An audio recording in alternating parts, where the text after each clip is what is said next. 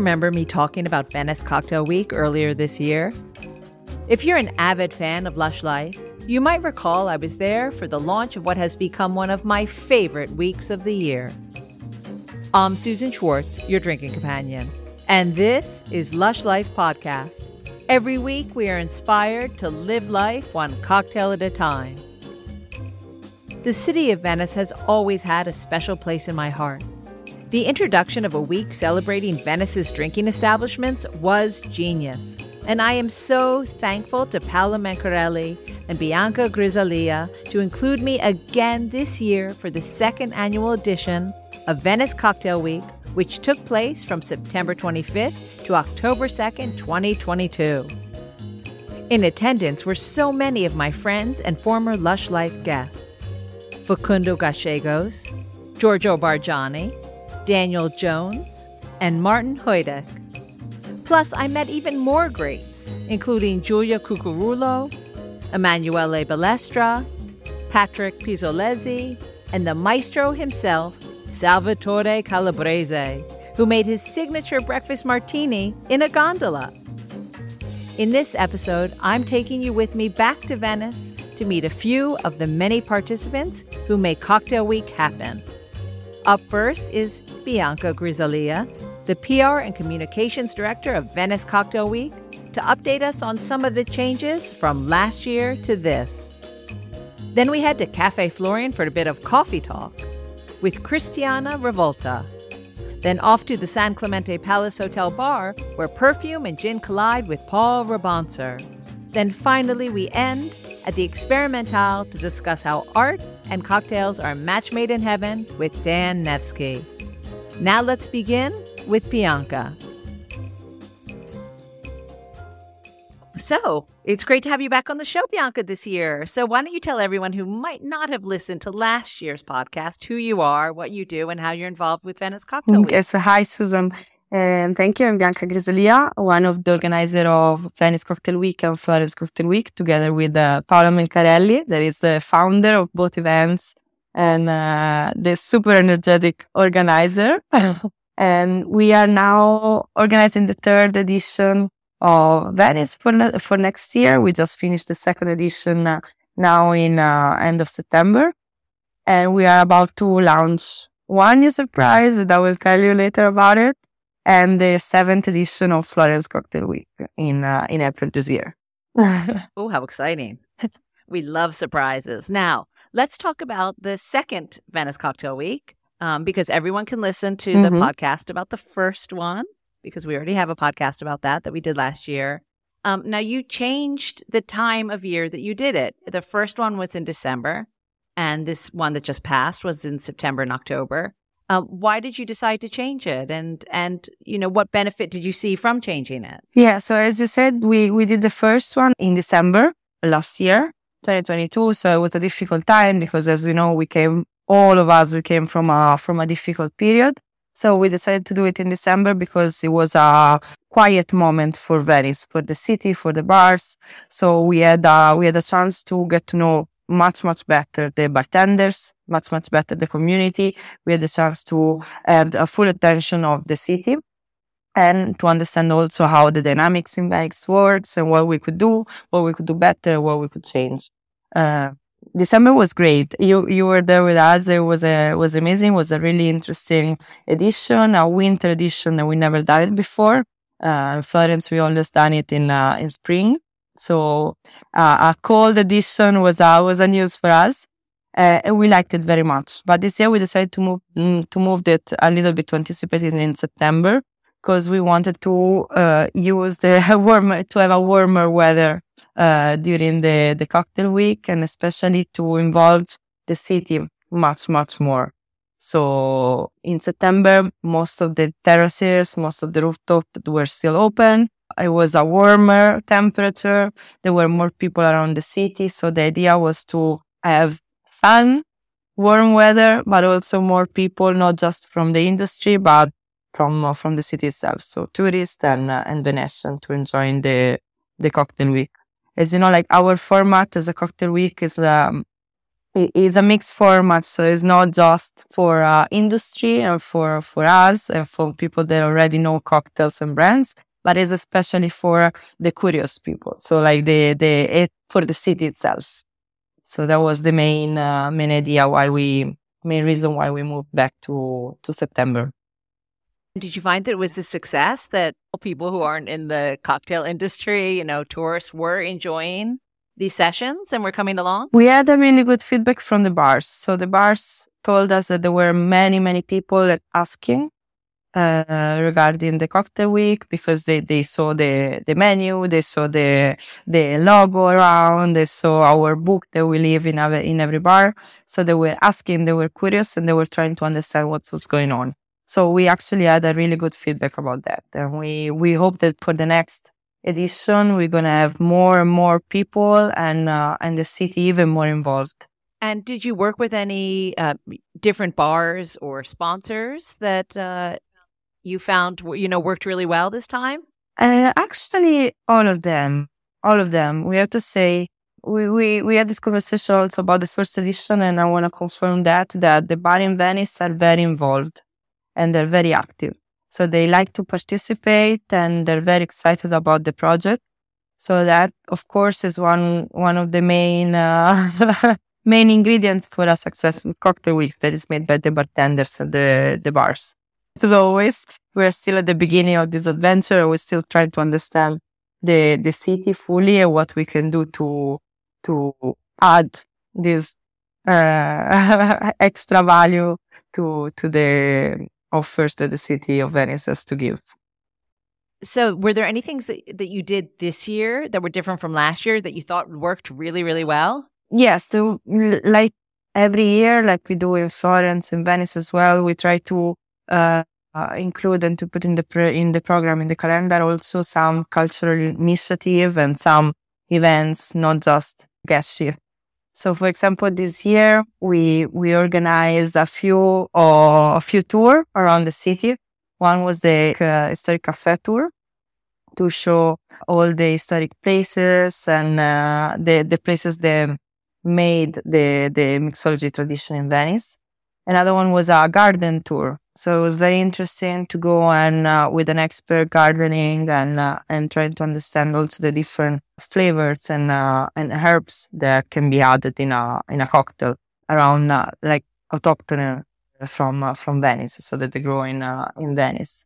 Um, another very fun activity that you were there as well was the Gin Tonic Scampi in the in the fish market organized by by Ginarte it was very interesting to to see the market and see uh, such a cultural important place for uh, the city in a different way. So in a in a cocktail perspective, let's say. I know. I never thought that eating raw shrimp and a gin and tonic. Number one, that I would be eating raw shrimp and gin and tonic anywhere, but doing it in Venice and it tasting so good. Yes we had a trial. I don't know if you remember. We had a trial last year and we loved it. People loved it so much that this year we had to put it in the calendar, in the program and was, uh, was a big part of our, of our events. Um, no, I didn't have it last year. Darn. Well, well, I'm glad I had it this year. It was really fun. Now, were there any, uh, you know, events that were super fabulous that you just, you know, thought made made Venice Cocktail Week special? Yeah, opening party for sure is uh, our our signature event. Every year we do an opening party. This year, as last year, we did it in Aman, uh, Aman Venice, and was probably one of the best events. Like, kind of opened the week. Everyone was there. The the city was there. The industry was there. We were there. All the guests were there. So that was actually a great start.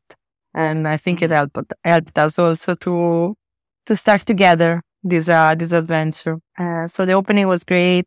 Then this year we had many, many national, international guests. Uh, how not to mention Salvatore Calabrese that came uh, with uh, Patrick Pistolesi, did a, martini cocktail, his breakfast martini in Aman Venice, together with Antonio, uh, the, the bar manager of Aman.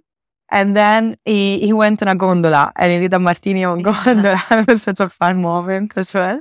I know. It's incredible. 25 years. 25 years, 26 years ago, they didn't have a breakfast martini. Yes. We were so lucky. One and, of the best. and now we make it on a gondola.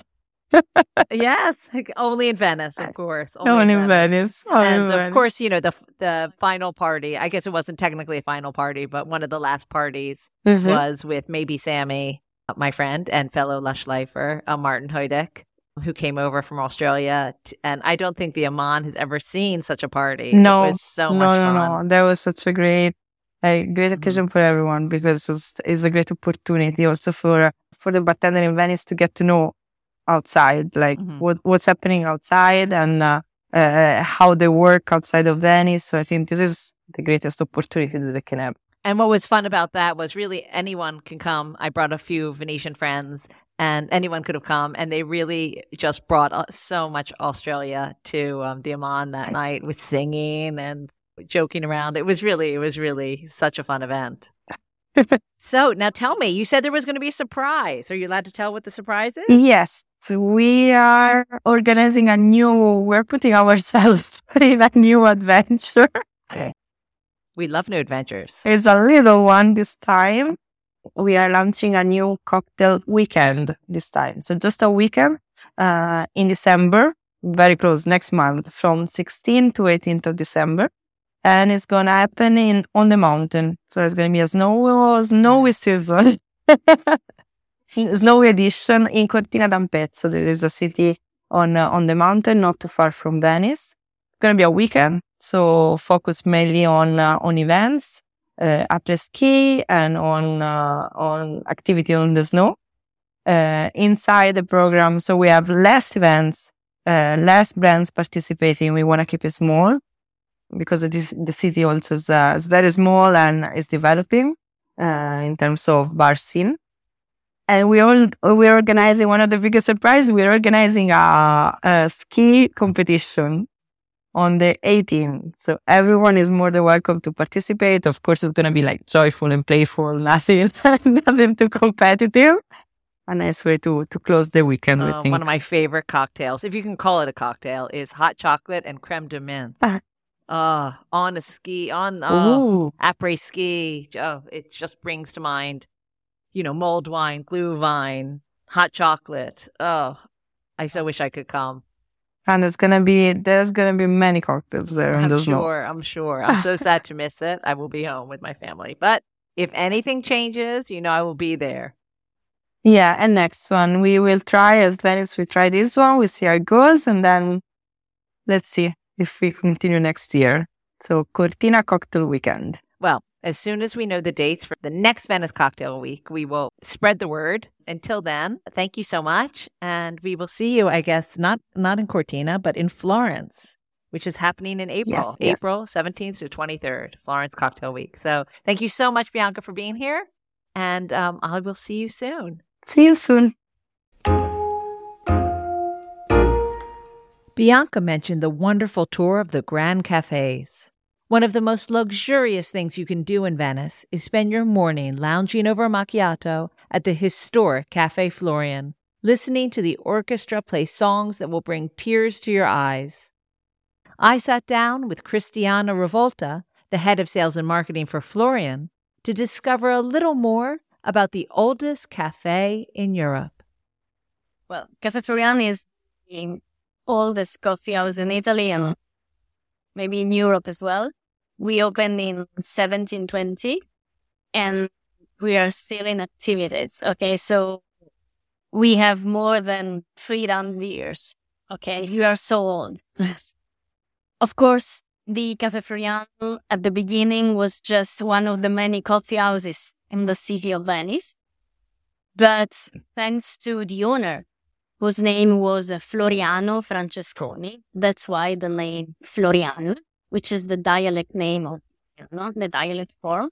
This man was quite a smart man because knowing that there were so many coffee houses in Venice, he tried to start a different kind of coffee house, inviting from the beginning also men of letters, politicians, and so on. That's why, from the beginning, Cafe Florian started to welcome so many people of so many different classes. Nowadays, Florian is one of the iconic places in the city of Venice, not only because it is in. Mark's Square, which is the heart of the city, but also because it is quite an institution, because it is so old. In uh, 2020, we also had a stamp dedicated to these 300 years of Cafe Florian. And uh, we still, of course, we still have it. It it is still in use. So in Italy, if you would like to send a postcard or a letter or whatever, you can use the Cafe Florian stamp to send it. I had no idea. Where can you buy them? Uh, to the post offices. So you can ask specifically for a Cafe Florian yes, stamp? Yes. There's a post office here near St. Mark's Square. You just go there and ask for for a stamp of Cafe Florian. oh my God, that's fabulous. Yes. and it's it represents one of the entrances of Cafe Florian. So it's also quite easy to see. I mean, there's the name and so on. So it's uh, it's fun, but it was an honor for us because not so many activities have a stamp from the Italian Ministry of Economics. So nowadays, Cafe Florian is still famous. It's still a place where many people come, both famous and not famous. And what we try to do is to give Florian experience. It means that you don't come here just to sip a coffee, but you come here to have a real break, to relax and to listen to the music because of course we have an orchestra on our terrace outside, but also to live and breathe the atmospheres of the times past because what you see now, it's not what the Cafe was in 1720, because the last restoration was made in the middle of the 19th century. So it's dated 1856, from 1856 till 1859. But um, what you have is dated more than two centuries ago. So, so you have the golden leaf of the boiseries, the velvets, woods, the pavements, everything is still under the supervision of the Italian Ministry of Culture. So we are really an historic place. And we have to, and we want to maintain this kind of status in order to grant really a unique experience to all our customers. Fabulous. Since we're talking about cocktails, okay, uh, maybe you can tell me some of the cocktails or the drinks, even beverages, non-alcoholic, alcoholic that are really the most famous here or the most popular? Let's stick to alcohol. Okay. Because I'm always happy. We are because life. not only in Venice but also in the Veneto region, alcohol is quite the, the best mean to make acquaintances, to become friends with someone, and to have a break with your friends. Okay. Most of all, Venice is a place where there are no cars no cars, no motorbikes, no cycles, nothing. You just have to take the water buses that goes along the canals or just use your feet. It means that you daily meet people, people that you already know or new people, new acquaintances. And just going around on foot gives you the chance to stop by some coffee houses or restaurants and so on and have a break with these people, old and new acquaintances. Um, maybe, so in Venice, quite famous cocktails should be Spritz and Bellini. Even if Spritz is not quite a cocktail, it's an aperitif. okay. So it was basically invented by the Austrians during their time in Venice. And as Austrians apparently don't like alcohol or cannot afford to drink something quite strong, they decided to put a little bit of water or soda into the white wine. So the first spritz was water and white wine. Venetians instead can afford alcohol And so they decided to put a little bit more of alcohol into the wine. So the current spritz is a liquor. And in Venice, the real and the original or traditional liquor used to make the spritz is select.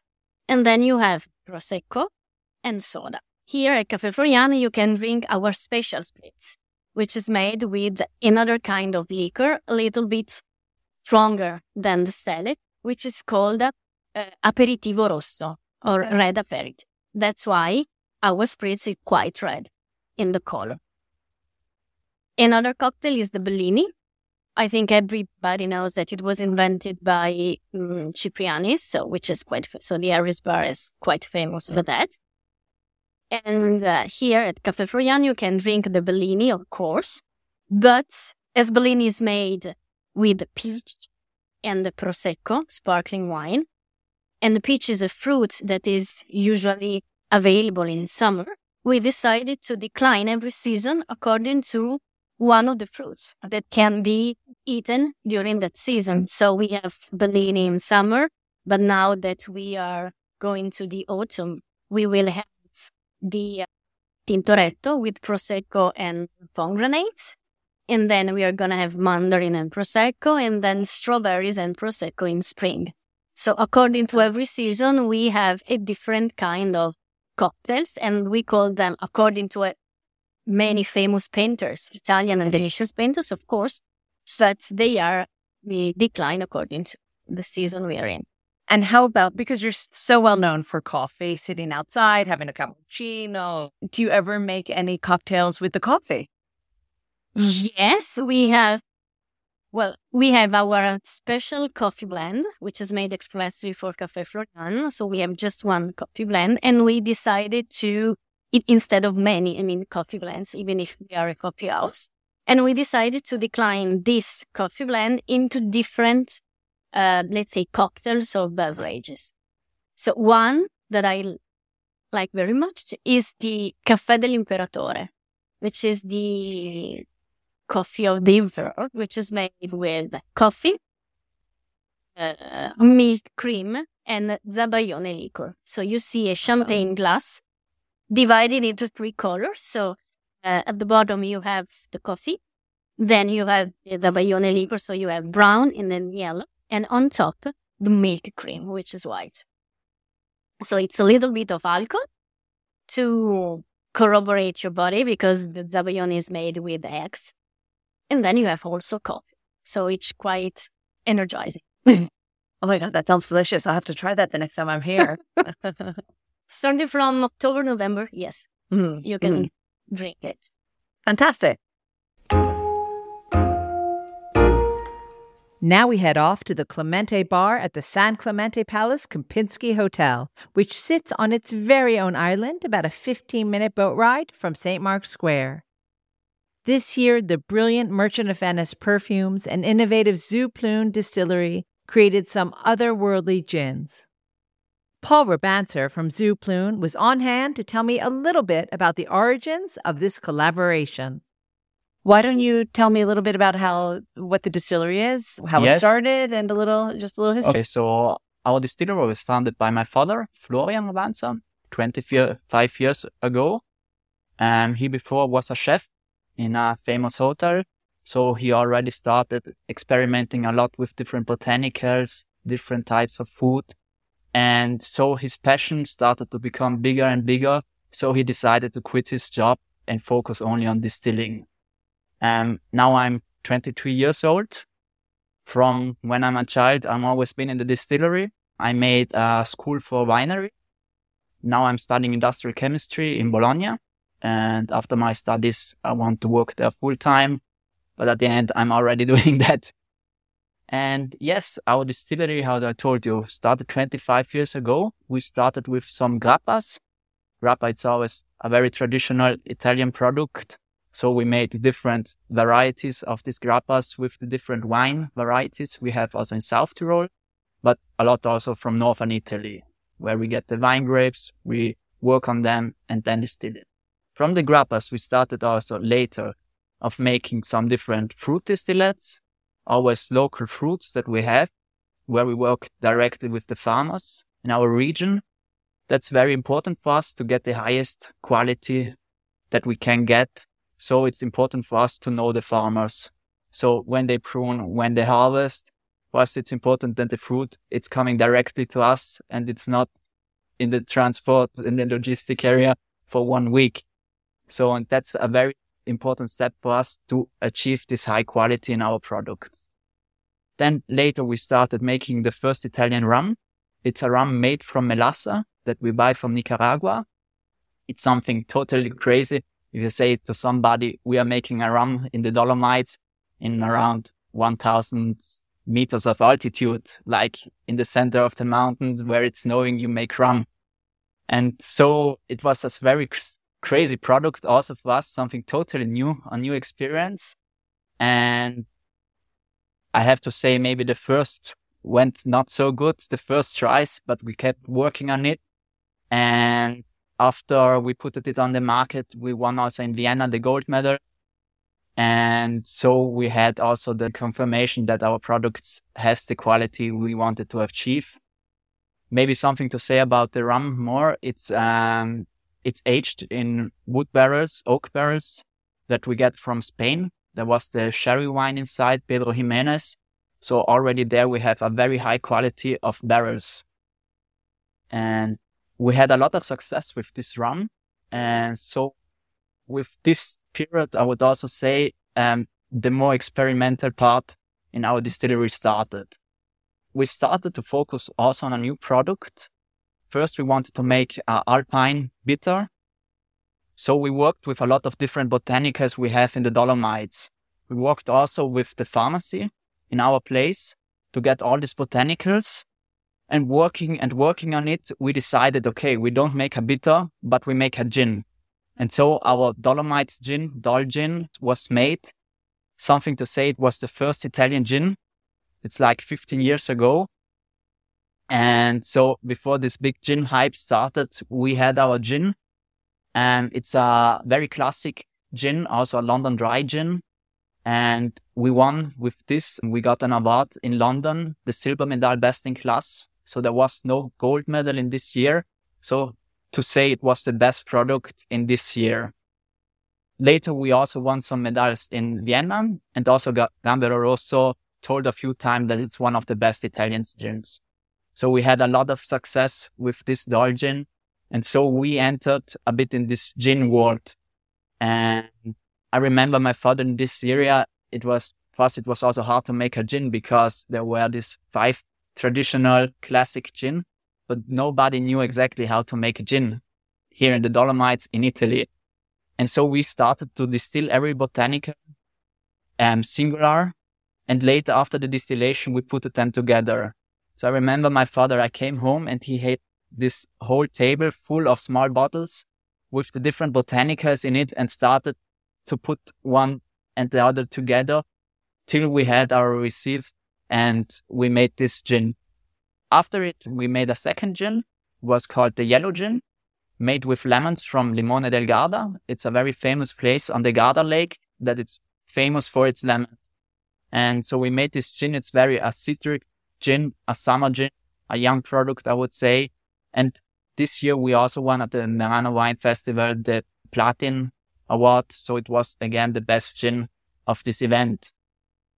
We made some other gins. Um, in totally we make seven different gins now. Um, maybe one of the craziest was made with three types of seagrass, some botanicals here from the Laguna of Venezia, and it gets filtered over the oysters. We call it the salt gin because it's very salty, it's very mineralic because of the filtration over the oyster. And it's a so crazy product that we also limited it on 500 bottles a year. And yes, the people who want to have them, they, they write us already mails two years before they come out because the amount is, we have this 500 bottles and that's it. Uh, why did you decide? I mean, since we're in Venice, I might as well yes. ask. You live in the Dolomite. Why did you decide to because look for botanicals in the lagoon of Venice? Yes, because um, we started with this Dol gin, searching all the botanicals we have in the Dolomites. And later we started go outside of the Dolomites. And now we are also searching, I would say, the best ingredients we can get all over the world, bring it back to us in the Dolomites where we can give our touch and later make a product of it. Can you tell me some of the botanicals that you use from the Dolomite that might be from particular? The, um, from the Dolomites, that's particular. I would say in the dolgin, also the elderflower. We have obviously the, the juniper that we take directly from Dolomites. So it's not a juniper grown in Tuscany or maybe in Europe, in the northern part of Europe. So it's something directly that we can get where we know, where we know the quality is high. We get them again with the pharmacy to always are sure that we have the highest quality as possible. And yes, the botanicals we have are, I would say, typical botanicals from the Dolomites. Yes, it's hard. I don't know them in English.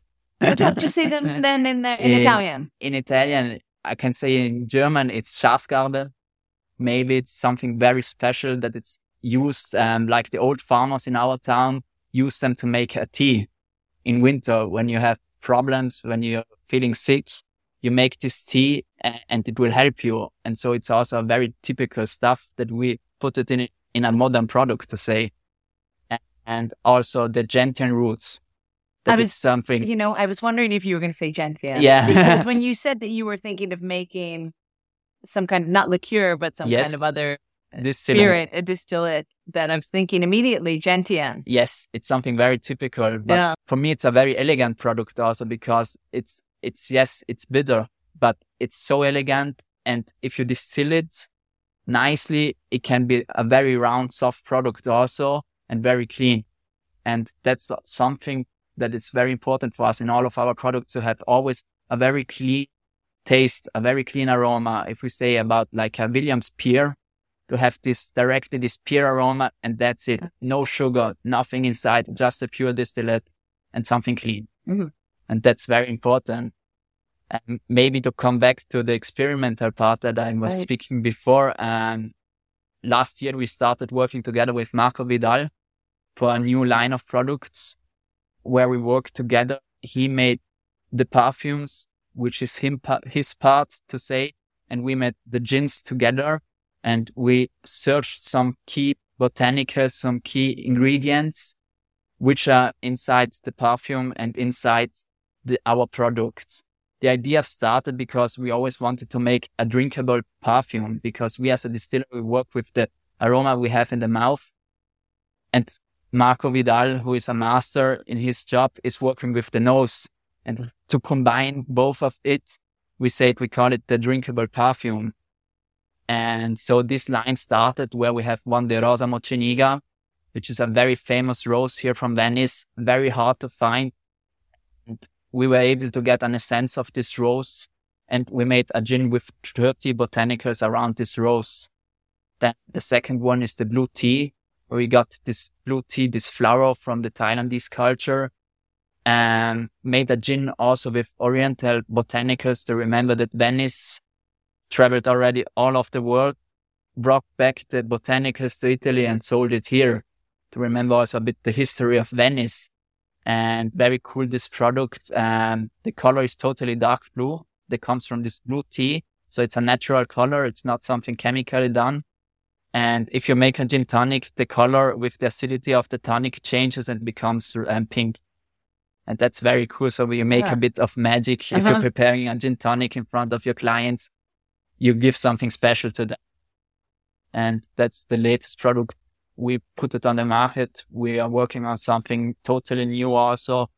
I would say a distillate on, um, we call it an underground spirit. The idea is like this to work with all ingredients that grow under the earth because of that underground spirit.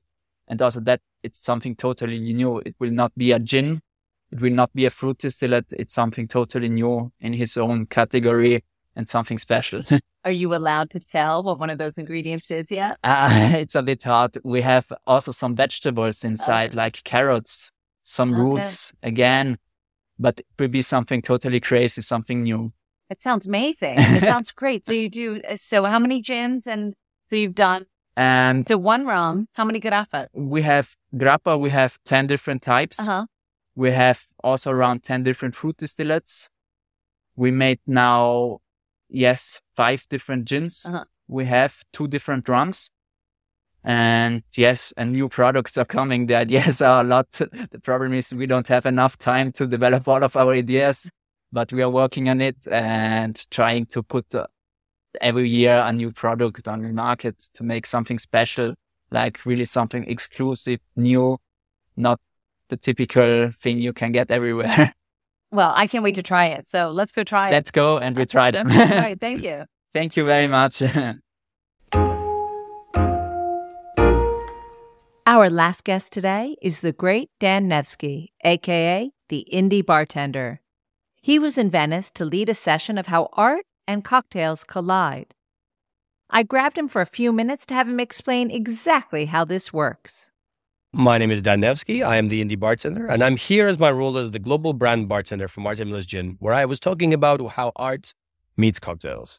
Can you tell me a little bit about your your session and For sure. Great. I was trying to find the magical sort of space between guests and bartenders where I believe the magic happens and how we can use things like art and different methods of creativity to bridge that gap between the things that we know as professionals versus the things that they understand as our guests. Because sometimes when we know so much as we do, we don't know that they don't know and uh, we get a little bit nerdy. And so I'm using the method uh, of, of different creativity, such as the Remy Savage method, the out of the box method, but specifically different art from surrealism and Martin Miller's gin as a way to bridge that gap. Just showing examples to make people happy.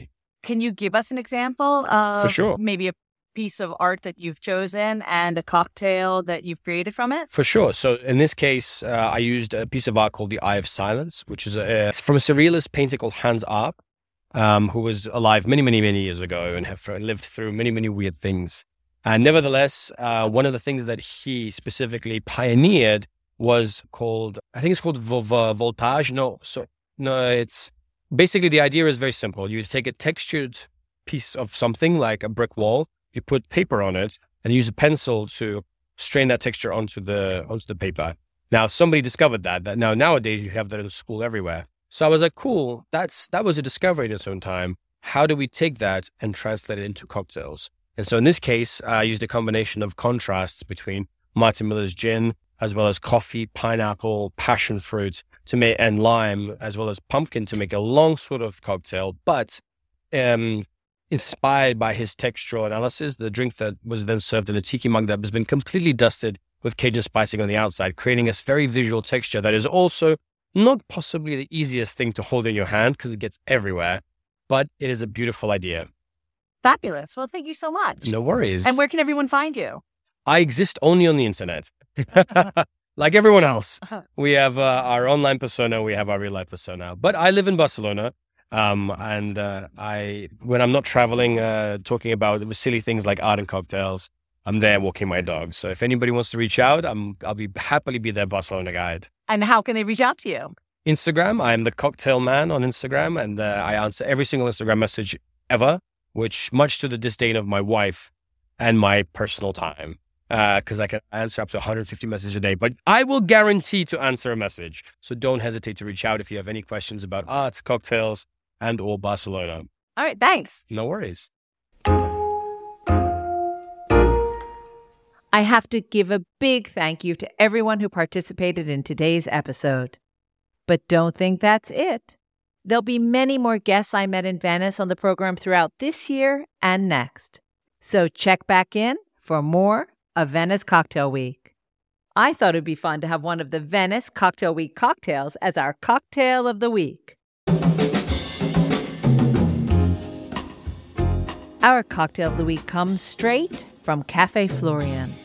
Head bartender Mauro Varignolo and Michele Bronzin called it the red size, and all the ingredients come directly from Venice. This is what they had to say about the cocktail. When Venice was the Serenissima, for centuries it had a monopoly on the trade of spices, importing them from the East to sell in Europe. Spices are the undisputed protagonists of this cocktail. So add all of the following ingredients to a shaker 60 ml of Venetian Gin dei Sospiri, 20 ml of Select, and an infusion of tea Florian Venezia 1720, which is made with cinnamon, cloves, nutmeg, and a black orange pekoe tea from Sri Lanka. But if you don't have it, you can use chai tea. So add ice and then shake, shake, shake. Then strain it into a martini glass, garnish it with an orange peel, and say chin chin. You'll find this recipe, more Venetian cocktail recipes, and all the cocktails of the week at a lushlifemanual.com, where you'll find some of the ingredients in our shop.